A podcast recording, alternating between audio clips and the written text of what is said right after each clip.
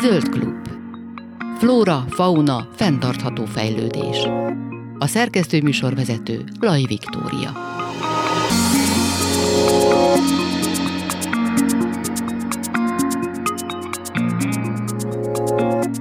Köszöntöm a hallgatókat, Laj Viktoriát hallják. A mai adásunkban beszélgetünk arról, hogy Potyó Imre természetfotós nyerte a 2020-as év természetfotós a díjat. Előtte beszélgetünk arról, hogy a Pirisi Parkerdőben már augusztus óta ismeretlen tettesek rongálják a magas leseket. Az első fél órában a biobúzáról beszélgettünk, illetve egy kísérletről, amiben azt vizsgálják, hogy milyen búzafajták alkalmasak arra, hogy biogazdaságban termesszék őket őket. Legelőször pedig az a témánk, hogy nagyon sokan visznek be a, az állatkertekbe sünöket, akikről úgy gondolják az emberek, hogy segítségre szorulnak, pedig hát ez nem minden esetben van így. Ezzel kezdjük az adást.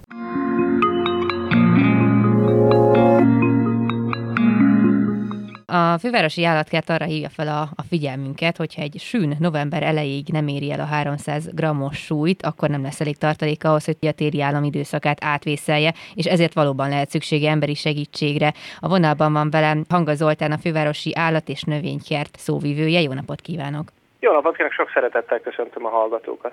Azon gondolkodtam, hogy ha egy sű nem éri el a 300 grammot, azt mi vajon honnan fogjuk tudni, mert hát ránézésre nem fogjuk tudni megmondani, hogy mennyi, hány dekás lehet az a sűn, tehát ezt hogy lehet eldönteni laikusként? Én fordítva közelíteném meg a kérdést, és pedig onnan, hogy ugye az állatkertben mi vadállatmentéssel is foglalkozunk. Ez évek, évtizedek óta fönnáll, és hát eredetileg ez persze leginkább madarakról szólt, olyan védett vagy fokozottan védett madarak, akik emberi segítségre szorulnak, fészekből kiesett énekes madarak, törött szárnyú gólyák és más effélék.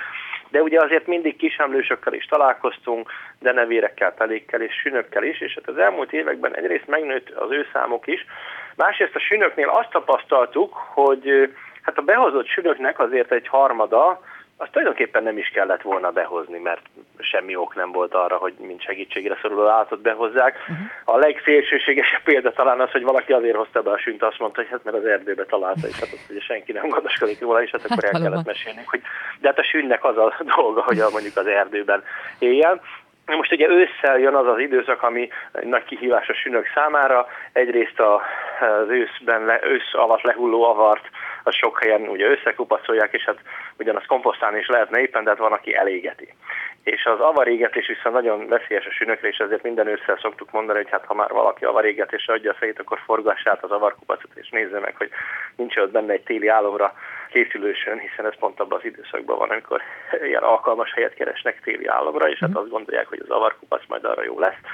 És így a másik valóban, hogy a, az ősz azért is kihívás a sünök számára, mert hogy a téli álomra készülődve megfelelő tápláltságot, kondíciót kell elérniük, hogy azzal aztán a szervezetük átvészelje a téli nyugalmi időszakot. És azok a sünök, akik mondjuk a nyári szaporodási időszak végén születtek, előfordul bizony, hogy erre az időre hát nem érik el azt a fejlettséget, méretet, kondíciót, amivel neki tudnának vágni ennek a téli álomnak. És hát ugye többen segítő szándékkal ilyenkor is hoznak be sünt, hogy hát találták, és szerintük kicsi, és hát akkor, akkor itten kéne rajta segíteni. De ugye ezek időnként ilyen 400-500-600 grammos sünök, hát azok már a vége felé már akkorák, hogy azok láthatóan nem is az idei évben jöttek a világra, tehát ők teljesen jól áttelelnének még. És hát, hogyha meg kéne határozni, hogy mennyi az a határérték, akkor nagyjából a 300 gram, és hát valóban jogos a kérdés, hogy ugye nem mindenki hord magánál valószínűleg olyan mérleget, amivel ezt le tudja mérni, éppen ezért az állatkert honlapján, illetve a közösségi média felületein közé is tettünk néhány képet ismert súlyú sülökkel, egymáshoz is viszonyítva meg mondjuk egy 20 forintoshoz, hogy úgy ránézésre azért lehessen látni, hogy melyek azok a sünök, akik biztos, hogy nagyon picik, tehát mondjuk egy, most is van a a természetvédelmi mentőközpontunkban például egy 90 grammos sünéttel mm. ma mértük le, hát ő például mindenképpen segítségre szorul. Úgyhogy ebből a, ezekből a képekből azért, hogy nagyjából be lehet lőni, hát nyilván minél több gyakorlata van az embernek, annál jobban, de ezek már jó kar egy útmutatásnak, hogy körülbelül érzékeljük, hogy egy adott méretű sün az vajon gramba, hol mennyi körül lehet. Uh-huh.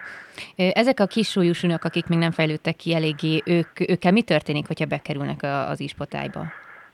Hát az történik, hogy itt gondoskodunk róluk a téli időszakban, uh-huh. és akkor a tavasszal, mikor már újra megvannak az életlehetőségek, akkor viszont visszajuttatjuk őket a természetes élőhelyükre, és ott folytathatják a, a, az életüket, és akkor már bőven van idejük arra, hogy a következő téli állom időszakára viszont már elérjék a megfelelő fejlettséget és kondíciót. Persze ez az, az is kell, hogy tavasszal már akkor engedjük el, mikor találnak maguknak táplálékot. De a mesekönyvek a sünöket általában úgy ábrázolják, hogy mondjuk almát visznek a hátukon, és ebből sokan azt gondolják, hogy a sün az biztos ami rákcsáló állat, aki növényt teszik, de nem. A sünök rovarevők közé tartoznak, tehát ilyen értelemben mondjuk a Magyarországon élő vakonnak például a rokonai, és a táplálékok általában állati eredetű, tehát a földi gilisztától kezdve a csigán át a különböző rovarokig ilyesmiket esznek. De azt nem mondom, hogy néha azért nem kóstolnak bele hullott gyümölcsökbe, de akár dögöt is ehetnek, szóval az a lényeg, hogy azért ott az állati eredetű táplálék a, a lényeg, és hát ilyenből kell a megfelelő kondíciót megszerezni. Egyébként is ebben a vadállatmentő központban ahol azért, ahogy mondtam, elsősorban vagy nagyobb számban madarak szoktak bekerülni ott. Minden ilyen esetben az a cél, hogy ugye védett vagy fokozottan védett Magyarországon honos állatfaj olyan egyedeiről van szó, akik segítségre szorulnak, uh-huh. és a, a sérült állatokat meggyógyítjuk, a legyengült állatokat, azokat felerősítjük, és az elárvult állatokat, mert ilyenek is bekerülnek, fészekből kiesett énekes madarak és mhm. effélék, azokat meg fölneveljük, és minden esetben az a cél, hogy, hogy eljussunk ahhoz az állapothoz, amikor az állat már emberi segítség nélkül tud magáról, vagy tud magáról újra gondoskodni, és akkor ők visszakerülnek a természetes élőhelyükre, ahol ezt a vadonbeli életet tovább tudják folytatni. Mm.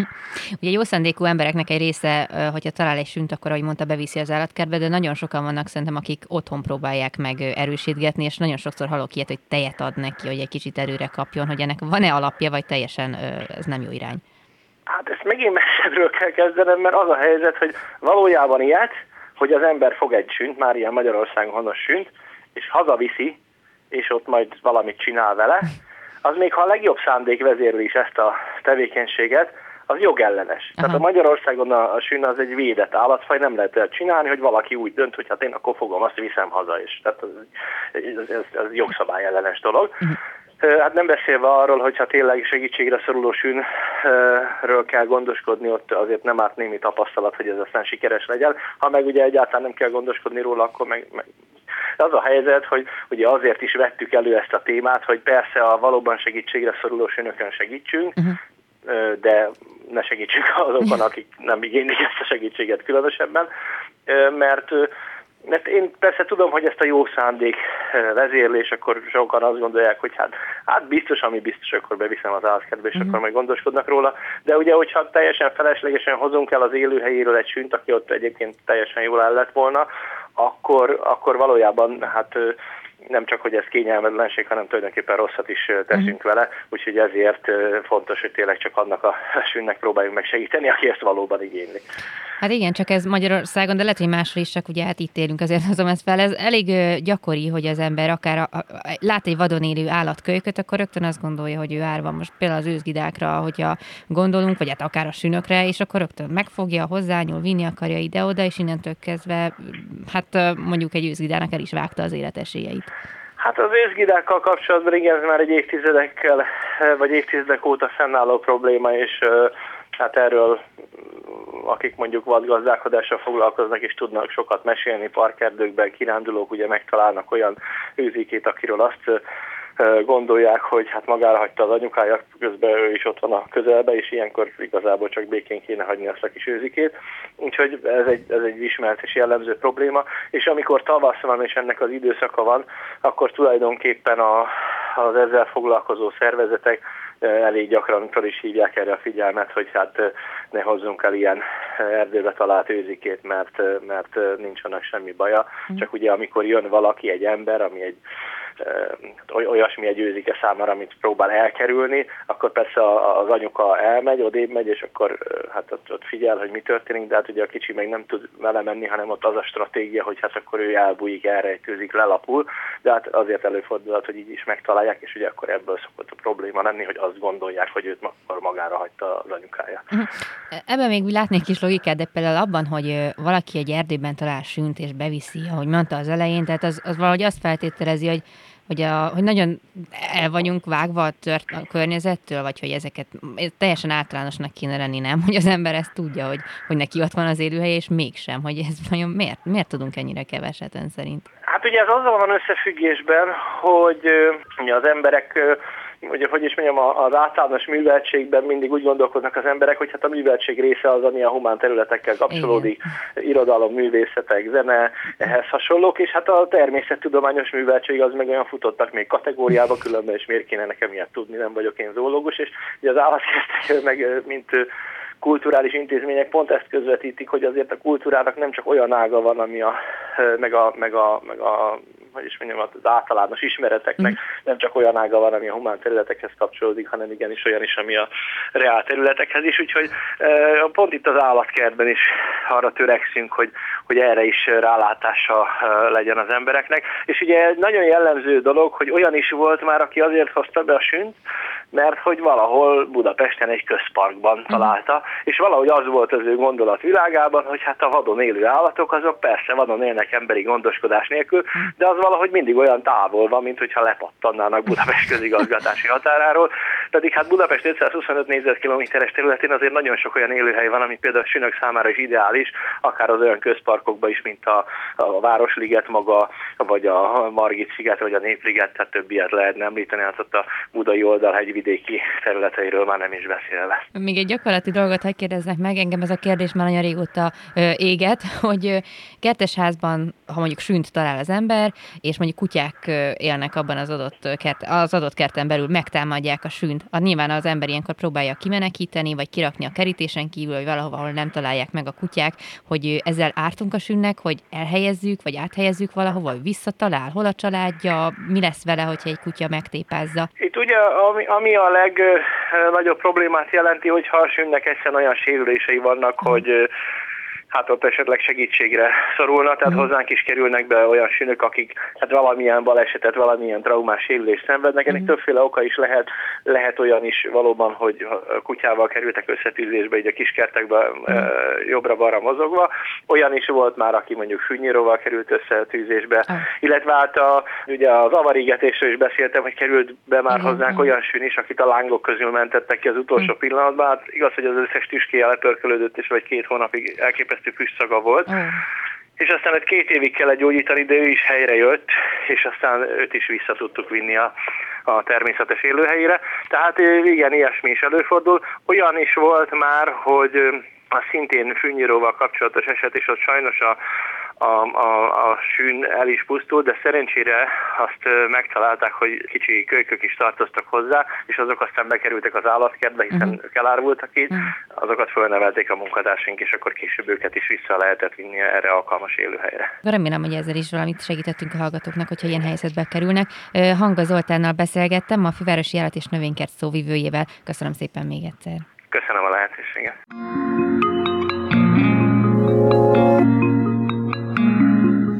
Az Ökológiai Mezőgazdasági Kutatóintézet november elején a Magyar Tudomány napján jelentette be új országos gabonafajta teszthálózat indítását, hát aminek a keretében ökológiai gazdálkodási körülmények között szántóföldi kisparcellás kísérletekben tesztelik a biotermesztés számára ígéretes hazai és nemzetközi búzafajtákat.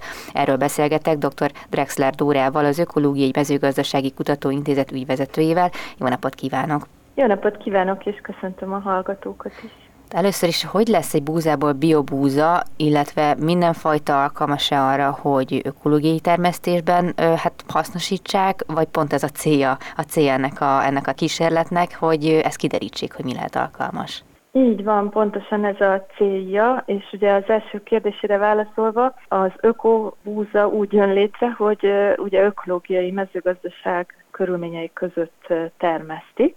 Tehát ez azt jelenti, hogy van egy Európai Unióban egyébként jogszabály által is meghatározott feltételrendszer, amiben a lényege az, hogy nem használunk szintetikus műtrágyákat, nem használunk kémiai zavarölő, gombaölőszereket, gyomírtószereket, hanem a növényvédelmi problémákat természetes módszerekkel, biológiai növényvédelemmel, agrotechnikával oldjuk meg, és ilyen módon gyakorlatilag a magtól a lisztig végig ezeket a feltételrendszereket betartó gazdálkodásból és feldolgozásból lesz a bioliszt. És ugye kiemelhető, hogy ahogyan is említette, mivel mások a termesztési feltételek, más fajták lesznek ideálisak vagy megfelelőek az öko termék előállításhoz, mint a hagyományos vagy konvencionálisnak nevezett kémiai inputanyagokra alapozott termesztésben. Na mondjuk ez azt jelenti, hogy itt direkt nemesített búzafajtákat kell keresni? Itt ez egy jó kérdés, mert elsősorban még most nem ökonemesített búzafajtákat uh-huh. tudunk tesztelni, mert az ökonemesítés, tehát az a folyamat, amikor magát a fajtát is végig az ökológiai gazdálkodás környezetében hozzák létre a nemesítők.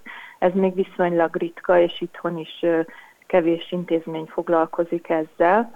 Tehát a fajták azok konvencionális fajták, viszont ökotermesztésben teszteljük őket, és hát a nemesítőházak, a forgalmazók ajánlják ugye ezeket a fajtákat a hálózatunkba tesztelésre, tehát ők ismerik ugye legjobban a genetikai anyagokat, és mondják, hogy valószínűleg szerintük ugye ez válik majd be. Hát ennek járunk utána ugye a kísérleti hálózatban, aminek hét helyszíne van az országban, és első körben most idén 20 búzafajtát vizsgálunk ezeken a helyszíneken.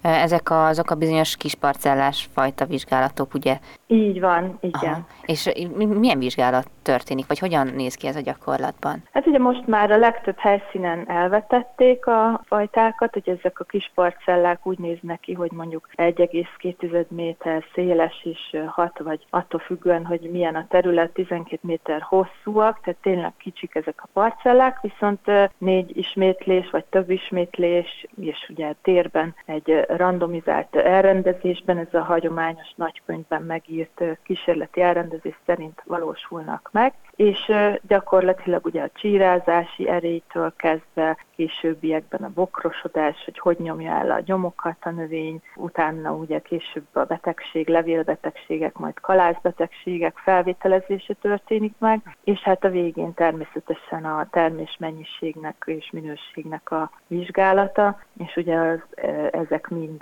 különböző paraméterek szerint alakulnak, tehát uh-huh. befolyásolják, hogy gyöko termesztésben mennyire válik be a fajta. És hogyha alkalmasnak ítélnek egy adott fajtát, akkor innentől kezdve hova, hova került, tehát akkor mehet árusításba a fajta, hogy ezt a, a Magyarországon ökogazdálkodást végző gazdák megvásárolhassák? Igen, ez is egy fontos dolog, hogy ezek úgynevezett posztregisztrációs fajta tesztek szak kifejezéssel élve, ami uh-huh. azt jelenti, hogy ezek a fajták már elismert és kereskedelmi forgalomban engedélyezett fajták, tehát már bárki megveheti őket. Inkább itt ugye az a kérdés, hogy érdemes-e neki megvenni, tehát Igen. hogy valóban jól beválik-e adott tájkörzetben adott termesztési mód mellett, és ezek a kísérletek ugye erre adnak választ és információt a gazdáknak, tehát hogy jól válasszanak a kereskedelmi forgalomban már kapható fajták közül.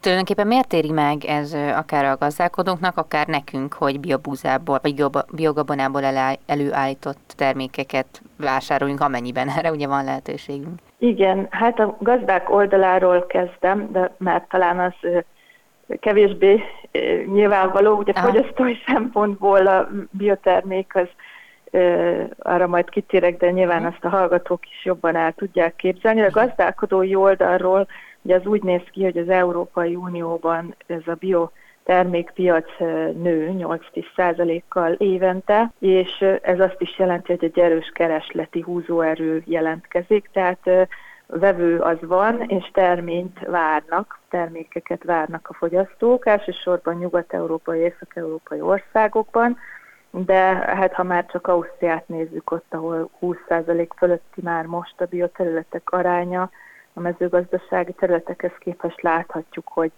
ez egy dinamikus piac, és ugye a hazai biotermelők is ezzel élni szeretnének, illetve hát azok a termelők, akik átállnak, vagy éppen most tervezik az átállást a gazdálkodásra, Itthon az elmúlt öt évben megduplázódott a tanúsított bioterületek nagysága, tehát 300 ezer hektár fölött voltunk már 2019-ben, és hát ez a tendencia várhatóan tovább fokozódik. Azt is látjuk, hogy a hazai szántóföldi termékeknek, biotermékeknek a 80-90 a exportpiacra uh-huh. megy, tehát uh, sajnos nem itthon kapják a termelők érte ugye a uh-huh. legjobb árat, és ezért uh, ez az elszívó hatás ez érvényesül. És hát ugye a fogyasztói oldalról miért éri meg bioterméket fogyasztani, ez igazából abból adódik, hogy nem csak a, a vegyszermentessége miatt a terménynek, hanem azért is, mert ha tudatosan gondolkozunk, akkor a környezetért is teszünk, hogy nem terheljük a talajunkat, a vizeinket, az élőhelyeket kémiai növényvédőszerekkel, ugye a gazdát se, ha úgy veszük, ugye ő uh-huh. sincs kitéve ennek, illetve a saját szervezetünket se és ezáltal egy fenntarthatóbb agráriumot támogatunk a biotermékek fogyasztásával. Így kicsit az is a célunk, hogy minél több bioliszt maradjon itthon. Minél inkább fejlődjön a termékpálya, és ne csak a nyersanyagot értékesítsük exportra. Úgyhogy ezért kezdeményeztük ezt a gazda Molnár Pék összefogást, ahol egy, most jelenleg egy adatbázis és egy térkép Uh-huh. segítségével igyekszünk összekötni a szereplőket ezen a területen, hogy könnyebben egymásra találjanak, és minél több feldolgozott biotermék kerülhessen hazai piacra. Még egy mondatra visszatérve a, a fogyasztóhoz, hogy azt olvastam, hogy a, a biobúzának az örlés során igazából minden része megmarad, tehát a fontos tápanyagok azok nem vesznek ki belőle a finomítás során, de hogy ez, ez minek köszönhető, hogy ez így teljes értékűen megmarad? Hát a feldolgozás az ugye többféleképpen történhet, mint ahogy a konvencionális úzánál is a malomtól is függ, ugye, hogy hengermalom vagy köves malom, amit használnak. Viszont az tény, hogy eleve mondjuk a bioliszt előállítással foglalkozó üzemek vagy cégek azért kifejezetten odafigyelnek arra, hogy a termékfeldolgozás során ne érje mondjuk olyan hőhatás, ugye a lisztet, ami a belső komponenseinek a kárára szolgálna, tehát inkább azt lehet elmondani, hogy egyfajta tudatosság jellemzi ezt az ágazatot, és odafigyelés e, ezekre a különösen fontos beltartalmi kérdésekre, úgyhogy ez alapvetően megoldható lenne egy ilyen, vagy meg is oldható ugye konvencionális termesztésben is a feldolgozásnak ez a kíméletes módja. Itt ugye az a különbség, hogy az alapanyag is már eleve egy magasabb minőséget képvisel. És hát ugye ahhoz, hogy ugye az emberek akár rájönnek ezekre a termékekre, gondolom annak is nagyon fontos a szerepe, hogy a gasztronómia az mennyire veszi át ezeket a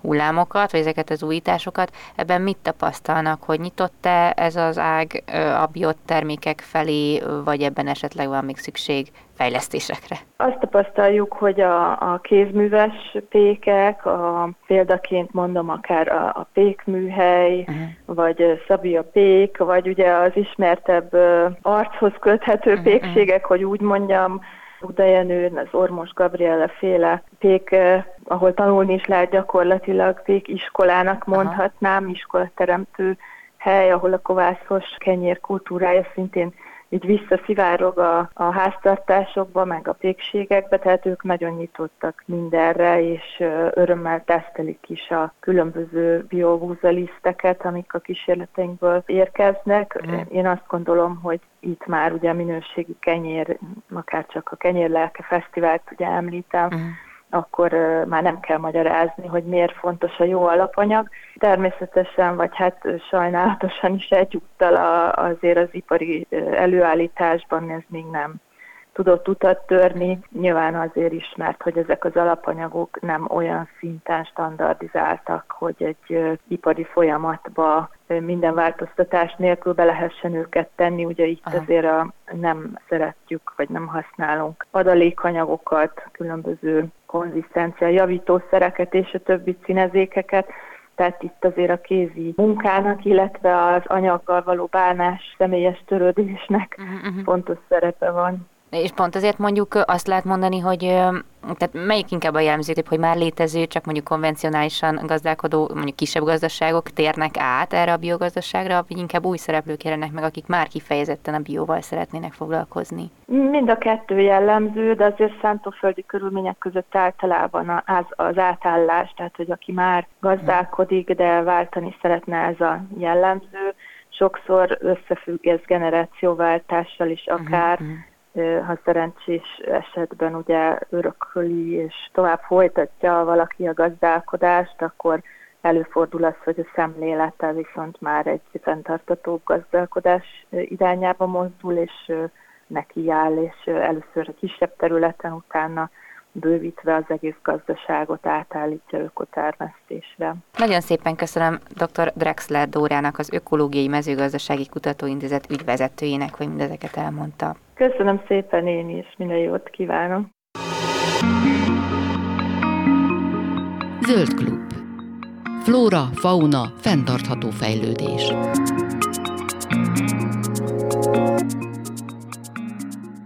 Folytatjuk a műsorunkat, mégpedig azzal, hogy a Pirisi Parkerdőben a magas leseket ismeretlen tettesek rongálják már több hónapja.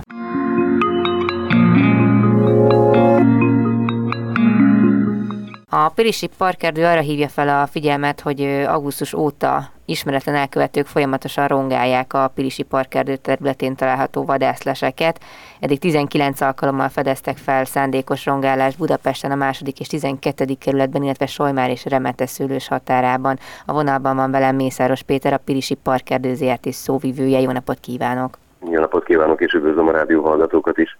Feltételezik, hogy ugyanazokról a tettesekről van szó? Nagyon valószínűleg ugyanazokról a tettesekről van szó, hiszen elég jól leszűkíthető a kör, ahol ezek az elkövetők végzik a tevékenységüket.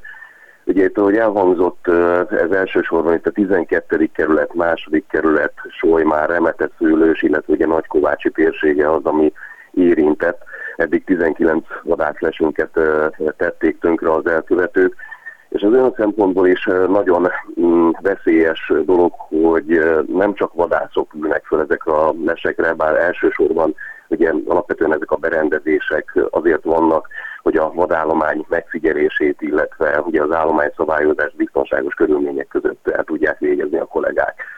Sokszor ugye, akik ezt a szabályt nem ismerik, hogy elsősorban ez a les ugye nekik készült, és más nem mehet föl rá, családok, kirándulók fölmennek ezekre a vadászlesekre, leülnek, megpihennek, gyönyörködnek a tájban, és sajnos az elkövetők olyan módszereket alkalmaztak itt a károsítás során, ami nem mindig észrevehető.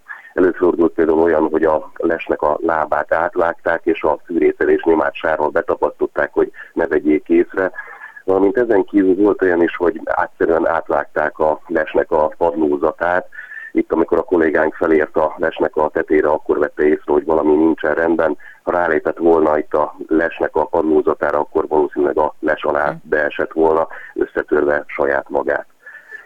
Sok esetben a les csak egyszerűen felborították, illetve volt még olyan alkalom is, ami talán leginkább a burlesque filmekhez hasonló, hogy átvágták a létráknak a fokai, tehát hogy az ember elkezdett rajtuk föllépkedni, folyamatosan törtek ki a létrafokok ami alapvetően talán egy vicces helyzet, ugyanakkor elég komoly problémák is származhatnak volna belőle.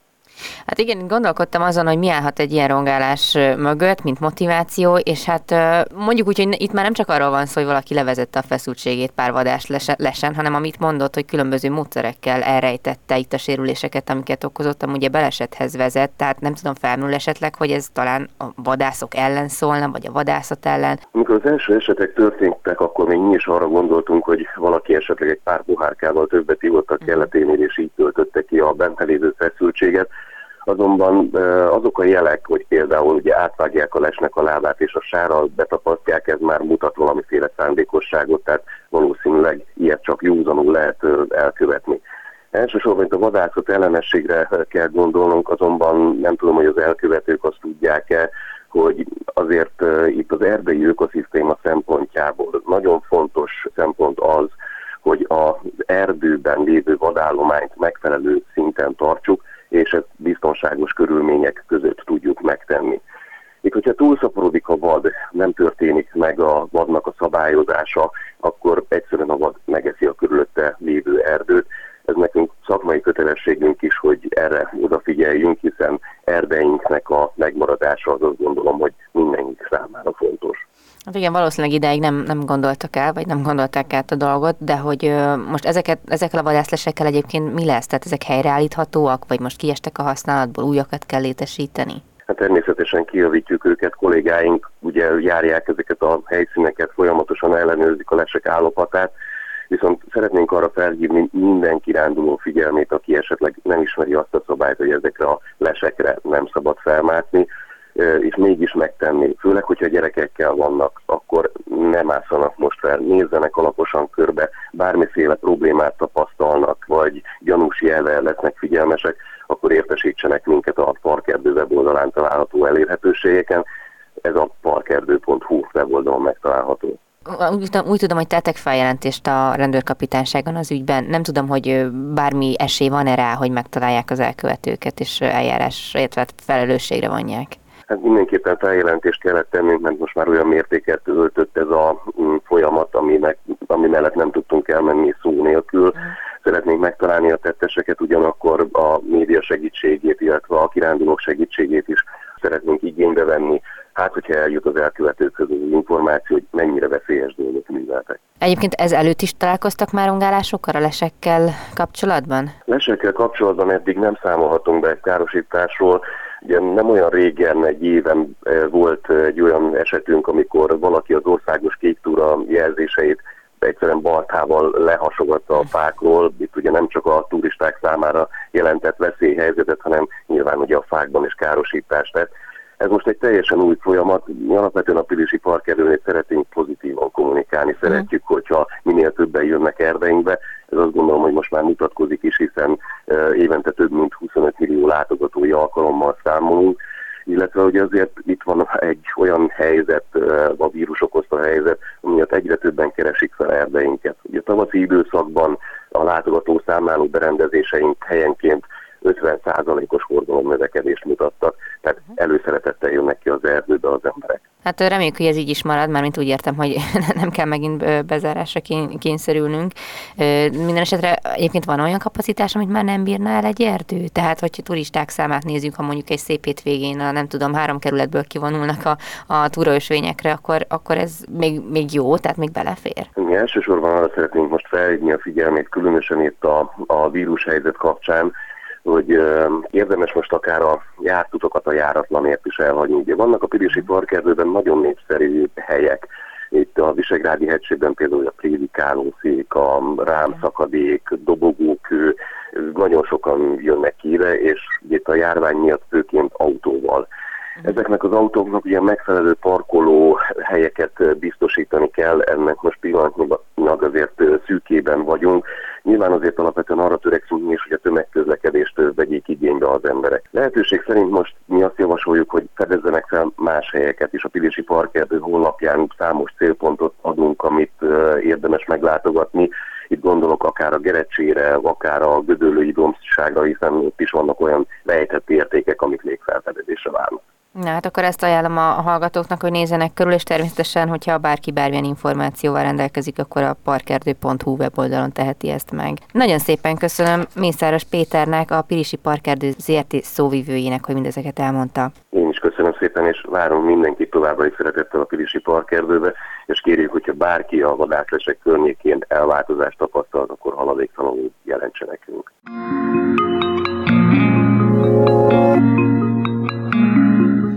A Natúrárt a Magyar Természetfotósok Szövetsége idén 28. alkalommal hirdette meg Magyarország és a régió legnagyobb nemzeti természetfotó pályázatát.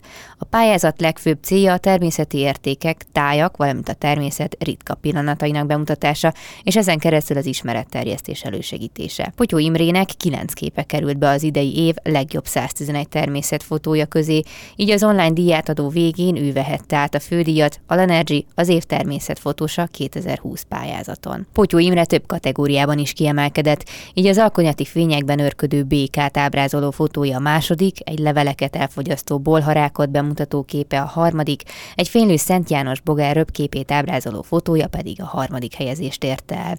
A vendégem a telefonban Potyó Imre, környezetkutató és természetfotós. Jó napot kívánok! Üdvözlök minden kedves hallgatót! Hát először is gratulálok a, a fődíjához és az eredményeihez. Második képen pedig, hát most ezt a három képet mondtam ugye csak el, de hogy három dolog azt hiszem, hogy a hallgatóknak ebből kirajzolódhat. Az egyik az, hogy hát inkább talán szürkületkör és éjszaka fotózik, illetve hogy ezek valószínűleg makrofotók lehetnek. A harmadik pedig hát olyan állatokról beszélünk, akik a, hát nem a közönség kedvencek, hogy így mondjuk. Ez, ez jó megfigyelés, vagy azért nem mennyire egyszerű a dolog? Igen, tökéletes megfigyelés, én azt gondolom. Tehát azt kell tudni erről a pályázatról, hogy évről évre több ezer kép érkezik be, most néhány néhány száz fotót adtak le a, a fotósok, és ebből választottak ki a zsűri a legjobb 111 képet. És a 111 képből nekem 9 fotóm került be, és ezek tényleg igen nagy részt makrofelvételek, ráadásul olyan élőlényekről, amelyek kevésbé ismertek a, nem csak a fotósok, hanem a, az emberek előtt is, tehát mindenki előtt tulajdonképpen. Tehát különböző ugróvillásokat láthatunk az elkészült képeimen, ezek ilyen 1 mm-es kis élőlények, uh-huh. amelyek az avar felszínén rohangálnak, uh-huh. illetve lebontják a szerves anyagokat, akkor, ugró, akkor ezerlábúakat, áskorpiókat, bolharákokat a patakokban. Ezek olyan élőlények, amelyek itt tényleg alig ismertek a az emberek előtt. Igen, és hát a, főleg, hogyha nézi az ember a képeket, akkor arra gondol először, hogyha mondjuk meglát egy százlábút, akkor lehet, hogy sokkot kap rögtön, hogy mondjuk bemászik a, a házba, vagy a cipőjébe, vagy nem tudom. De hogyha megnézi közelről, akkor lehet, hogy rájön arra, hogy igazából csak azért fél tőle, vagy undorodik, mert fogalma sincs, hogy hogy néz ki közelről, holott gyönyörű állatok, akár Igen. hogyha ezt a bolharákot megnézi az ember, hát szerintem elképesztően szépek. Igen, általában az emberek attól félnek, amely, amit nem ismernek az erdőben is rengeteg olyan ismerőség van, aki megijed, például egy mak lehullásától. Azt hisz, hogy valaki ott jár, és meg akar őt támadni, vagy valami hasonló. Tehát ezért is fontos a természetfotózás, hogy a különböző fajokat, formákat, jelenségeket megismertessük a laikusokkal, és amit megismernek, az annak irányába elkezdenek érdeklődni, sőt, meg is szerethetik azt az élőlényt. És ha megszeretik, abból pedig az következik, hogy védeni is fogják, illetve részt vesznek a különböző védelmi akciókba, vagy csak támogatják, vagy csak jó érzés nekik visszagondolni az élőlénye, vagy akár megpillantani majd később saját szemükkel, amit a képen is láttak. Nagyon fontos küldetés a természetfotósoknak, hogy tényleg csak a fióknak fotózunk, hanem minél szélesebb körülben bemutassuk a, a biodiverzitást, ez az élővilág gazdagságát, ami körülvesz minket. És nekem is ez a célom az elmúlt két évben, hogy olyan fajokat hozzak elő, mm. szó szerint a sötétből, meg az avarból, talajból, a tuskók alól, amelyektől lehet, hogy féltünk, nem ismertünk, undorodtunk, viszont egy jó művészi képpel szerintem el lehet azt érni. Sok ismerősen mondta már, hogy azt a mindenit, de szép ez a béka. Nem is tudtam, hogy ilyen szép például a szeme, milyen szépen csillog. Úgy tudom, hogy többnyire, ahogy mondta is, hát demerunkor, illetve éjszaka szokott fotózni, hát pont amikor a legnehezebb, nem? Tehát ilyenkor a legnehezebb megoldani azt, hogy jó legyen a fény, vagy legyen fény, vagy jó képet lehessen éleset lőni. 2015-ben voltam nagyon bele szerelmesedve az éjszakába, akkor csak éjszaka mozogtam. Tehát mondták is ismerőségem, hogy akkor jó fényeket kívánunk, én mondtam, hogy hát fény az nem lesz, viszont majd csinálok magamnak. Uh-huh. De ez kicsit azért most, ha visszamásztam a, a nappalba, de amiket láthatunk itt a kiállításon, meg az albumban, ezt a kilenc fotót, ez tényleg ebben nyolc éjszaka készült még mindig, mm. szóval nem látszik a képeken az éjszakai hangulat, mert itt a célom az volt, hogy szépen bemutassam ezeket az állatokat, például a patokban úszó bolharákokat, amelyek éjjel-nappal aktívak, de éjszaka teljesen más világot tudunk köré mhm. tenni, az élőlények köré. Olyan bámulatos univerzumot, amelyet így nappal nem is láthatunk. Tehát ilyen hozzátesz a fotós mhm. különböző fényekkel. Ezek a bolharákok a, amúgy a leveleket bontják le, azokkal táplálkoznak, és így a patakokba hulló tőszi szép színes levelek, azok előbb-utóbb eltűnnek, és csak az erezet marad meg. Hm. Hol ezt látjuk a patakot, biztos, hogy bolharákok tanyáznak. És tényleg ez az, ez az éjszaka most már nálam csak akkor kerül szóba, ha, ha olyan fajokról van szó, amelyek inkább éjszaka mozognak. Uh-huh. Illetve a világot is, amit megteremtek, az, az teljesen különleges. Az éjszaka hangulata miatt a, a fényekkel együtt, a vakukkal, a zseblámpákkal. Ugye ezt mondják, hogy a természetfotósoknak például, hogyha vadat akarnak fotózni, vagy nagy vadat, akkor azért nagyon sokáig kell egy helyben rejtőzködve maradni, hogy ne ijessz el az állatokat, ne vegyék észre, és hogy, hogy többnyire, hogy oda jöjjenek, vagy hát elmenjenek előtte. De hogy például az éjszakának lehet egy ilyen funkciója, hogy ott már nem kell rejtőzködni? Vagy ez a, ez a téma, amit, amivel ön foglalkozik, az nem is nagyon kívánja meg, hiszen nem zavarja lényegében az, hogy ott Igen. van egy fotós. A nagyobb fotósok az egy külön téma a természetfotósokon belül, tehát ők tényleg elképesztő, hogy képesek évekig várni egy-egy jó, tökéletes szarvasfotóra például. Amit én csinálok az elmúlt két évben, az, az egy olyan világ, hogy az adott élmény az nem is érzékel engem, mm. tehát olyan picike. Például ez a kicsi, icipici ugróvillás egy 20 perc alatt mászik át egy levélem. Tehát neki mm-hmm. fogalma sincs, hogy ott vagyok én a nagy objektívjeimmel. Viszont ha mondjuk erőteljesen megmozdítom azt a levelet véletlenül, akkor képes elpattanni 10 uh-huh. centit is, ez az 1 mm-es jószág, mint ami helyből felugránk a gellérthegyre, tehát azért nekem is figyelnem kell, uh-huh. de ha megfelelően közelítek hozzájuk, akkor én láthatatlan maradok. Azt említette, hogy az utóbbi időben kilépett a fényre, használjuk mondjuk ezt Igen. a kifejezést, hogy ez, ez tudatos, tehát hogy fotósként mindig szükség van arra, hogy megújítsa magát az ember, új szemlélettel, technikát hozzon be? Igen, ez pontosan így van, ez a legfontosabb. Az élet minden területén is szerintem, hogy mindig megújuljunk, mindig fejlődjünk, és mindig valami újszerű dologba vágjuk a fejszínket. És az éjszaka hegyes élményeit már úgy gondolom, hogy megfotóztam, mm. illetve a technika fejlődésével már nagyon sokan fotóznak éjszaka. Tehát újra fotózzuk a világot. Éjszaka ezért nem hogy unalmasak a képek, de már azért több ilyen éjszakai pillanatot láthatunk a különböző pályázatokon is, és azért az ember ilyen megcsömörölhet éjszaka, amikor korom sötétben éveken keresztül jár ezeket a völgyeket, tehát azért vágyunk egy kis fényre is, Igen. és ott is rengeteg téma van a nappalba. Úgyhogy most próbálom kombinálni az éjszakát a nappal, most vásároltam egy halszem optikát, Aha. nagyon széles látószögű, 180 fokba képezi a világot, ez is egy új utakat nyithat. Hát akkor a technika a fotós barátja, mert, hogy folyam, mert most, hogy veszük azt, hogy oké, a napszakoknak a változását már mind kimaxolta, mondjuk így, akkor még mindig ott van a technikai megújulásnak a lehetősége. Ugye most a halszem, de hát aztán ki tudja, hogy még mondjuk tíz éven vagy öt éven belül hova fejlődik az optika. Igen, meg a technika is fejlődik. Technika. Tehát most olyan objektívek jönnek ki, amelyek például bedughatók egy tücsökjukba. Oh. Tehát egészen vékony kis vékony objektívek, és teljesen új világot nyithat. Például egy keréknyomba is benyomhatóak ezek a optikák, és így közelebb kerülhetünk a néhány centiméteres vízállásba a különböző hmm. ebi alakhoz, lárvákhoz. Úgyhogy én azt, most már azt vallom, hogy minden évben veszek egy ilyet nyerek sokszor, különböző okay. nyereményekből egy újabb technikát, mm. új típusú objektívet, és akkor azt próbálom kihasználni minél jobban. És így a képeim is mások lesznek az objektív miatt. Hm. Az előbb felhozta azt a keréknyomot, meg az ebi halakat, Igen. és hallottam egy interjújában, hogy volt is egy ilyen akciójuk, hogy egy kiszáradó keréknyomba talán hordtak át vizet, és abban ebi halakat tudtak fotózni.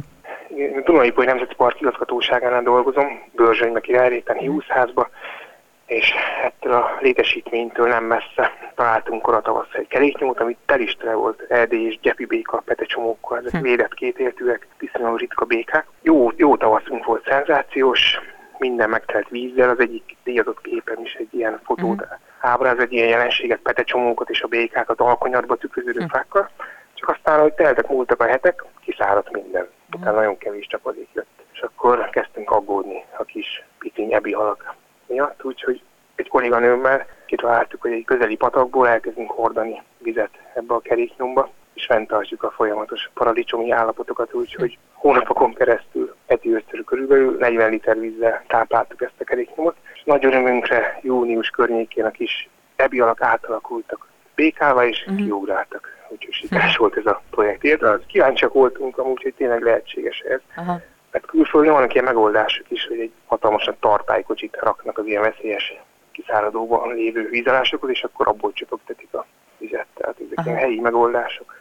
Nagyon jók, és rengeteg jó kép, kép uh-huh. is készült természetesen ezekről az ebi alapról a hetek, hónapok alatt. Hát csak megdöbbentő laikusként, hogy akár egy keréknyomról beszélünk, ott ennyire ekkora élet lehet, amit érdemes életben tartani, mert hát így tudja, hogy mi lett volna ezekkel a békecskákkal, hát nyilván kiszerettek volna.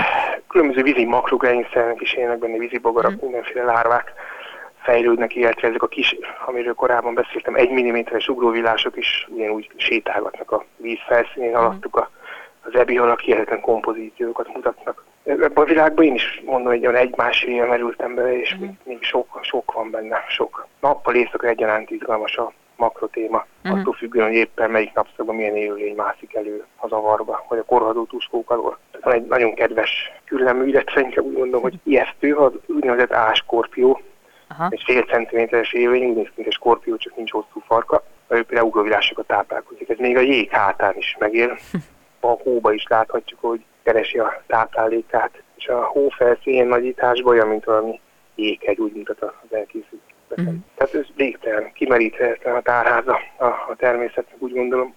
Mm. Csak ott kell lenni és megkörökíteni folyamatosan. Főleg amíg még van, mert hát nyilván aki ö, szereti a környezetet, meg hát pláne olyan természetfotós is, a, a nem tudom, hogy hogy reagál arra, vagy hogyan éli azt meg, hogy ennyire pusztul körülöttünk az élővilág. Igen, a munkatársaim, a természetemi őrök, közvetlenül is tesznek a természetért, tehát a napi munkájuk arról szól, hogy megőrizzék, kidolgozzák, helyreállítsák a pusztuló természetet, Börzsenybe is, a Dunai Nemzeti Park többi területén. Nekem meg én azt gondolom, nekem az, az elsődleges feladatom, hogy mindenki azt csinál, amiben jó, nekem az az elsődleges feladatom, hogy én megörökítsem ezeket a témákat. És mm. akkor ezek a képek kiadványokba, programajánlókba, előadások során gyerekekhez jusson el, felnőttekhez, órásokhoz, most az évtermészetfotósa kiállítással kapcsolatban rengeteg ember láthatja a múzeumban, ami aztán vándor kiállításra indul online felületeken. Tehát nekem közvetve az a feladatom, hogy így, itt tulajdonképpen így segítem a, a természet ügyét ezekkel a képekkel.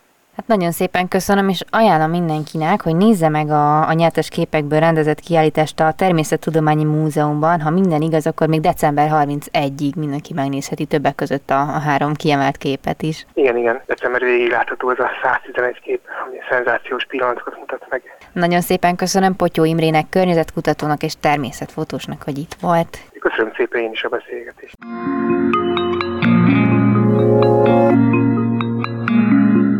Ezzel pedig a műsor végéhez értünk. Köszönöm az egész órás figyelmüket, további kellemes rádióhallgatást kívánok. Laj Viktóriát hallották, viszont hallásra.